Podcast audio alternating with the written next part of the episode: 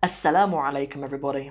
Thank you very much for joining me here on the YouTube channel, and a very warm welcome to another video here on a Friday where we're just going to break down another little text. I mean, I say a text, it's really just a kind of really little phrase. So we've got some really fun in this video. We're going to be doing a little tongue twister. There's a whole list, there's so many tongue twisters in Arabic. I mean, you can imagine with a language that has sounds that are a bit harder for the human face to get out of it, um, there would be lots of good tongue twisters in it and you're absolutely right.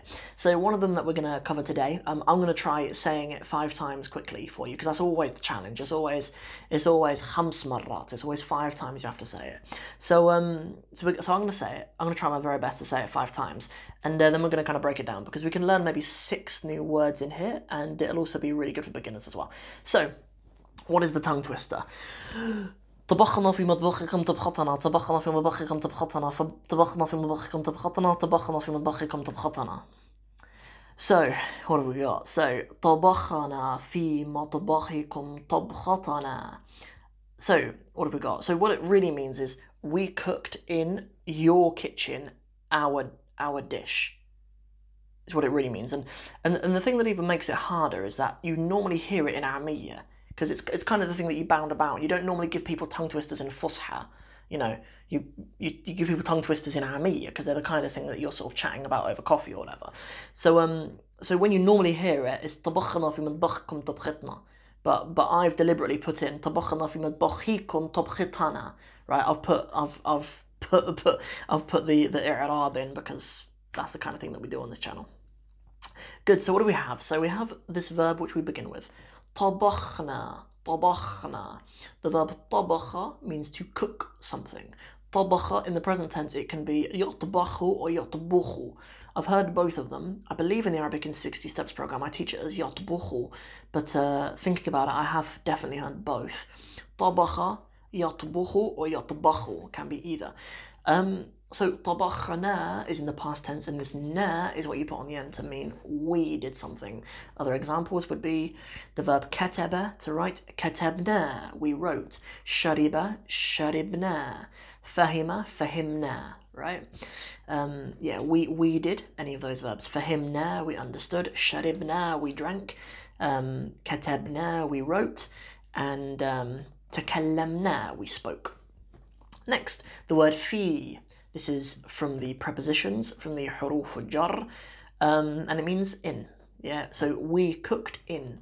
Motbachi, motbach. Well, the motbach is the kitchen, the plural of which is the matabach, a motbach. And the reason why it's motbachi is because of the fi, right? So it's fi motbachi kum.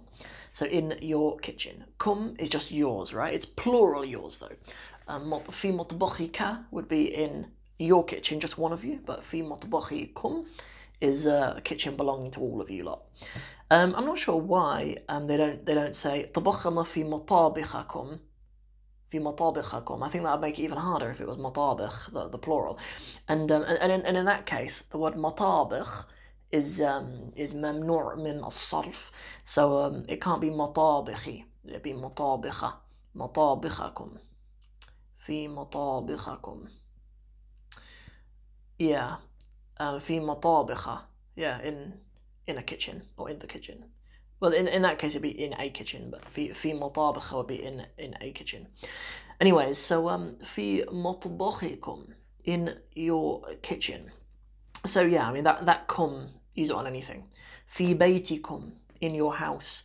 مع صديقكم with your friend. And then what's the last word? So I say um طبخ طبخت طبختنا طبختنا is what I say right isn't it so so a طبخة طبخة is a dish um طبخة yeah it's a dish um yeah it's a dish I think that's been cooked and the reason why it's طبخة is because this is the object of the verb طبخنا it's the thing that we cooked right? It's um it's the maf'ulun bihi, hence why being tabkhatana.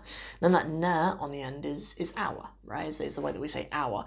Hence the same way that I said, um, you know, um, baytukum would be your house, uh, baytuna would be our house, and the way I said sadiqukum, your friend, as in all of you. If I said sadiquna, it would mean a friend of all of ours, right? Sadiquna. Very nice. So that is everything. How many words have we learned? So we've learned six new words uh, in this lesson, and you've learned a nice, fun little tongue twister to take away. Um, so that's everything for this video. Hope you guys enjoyed it. If you're looking for a free Arabic program, there's only one place for it freearabiccourse.com. Um, obviously, I own that domain name, and that's where I host a little program that I created as a tribute to my son Yusuf. Because in that little program, it's, it's a six step pro- program. Obviously, I have the Arabic in 60 steps, and like kind of a mini free course I do is, um, is uh, yeah, the six steps.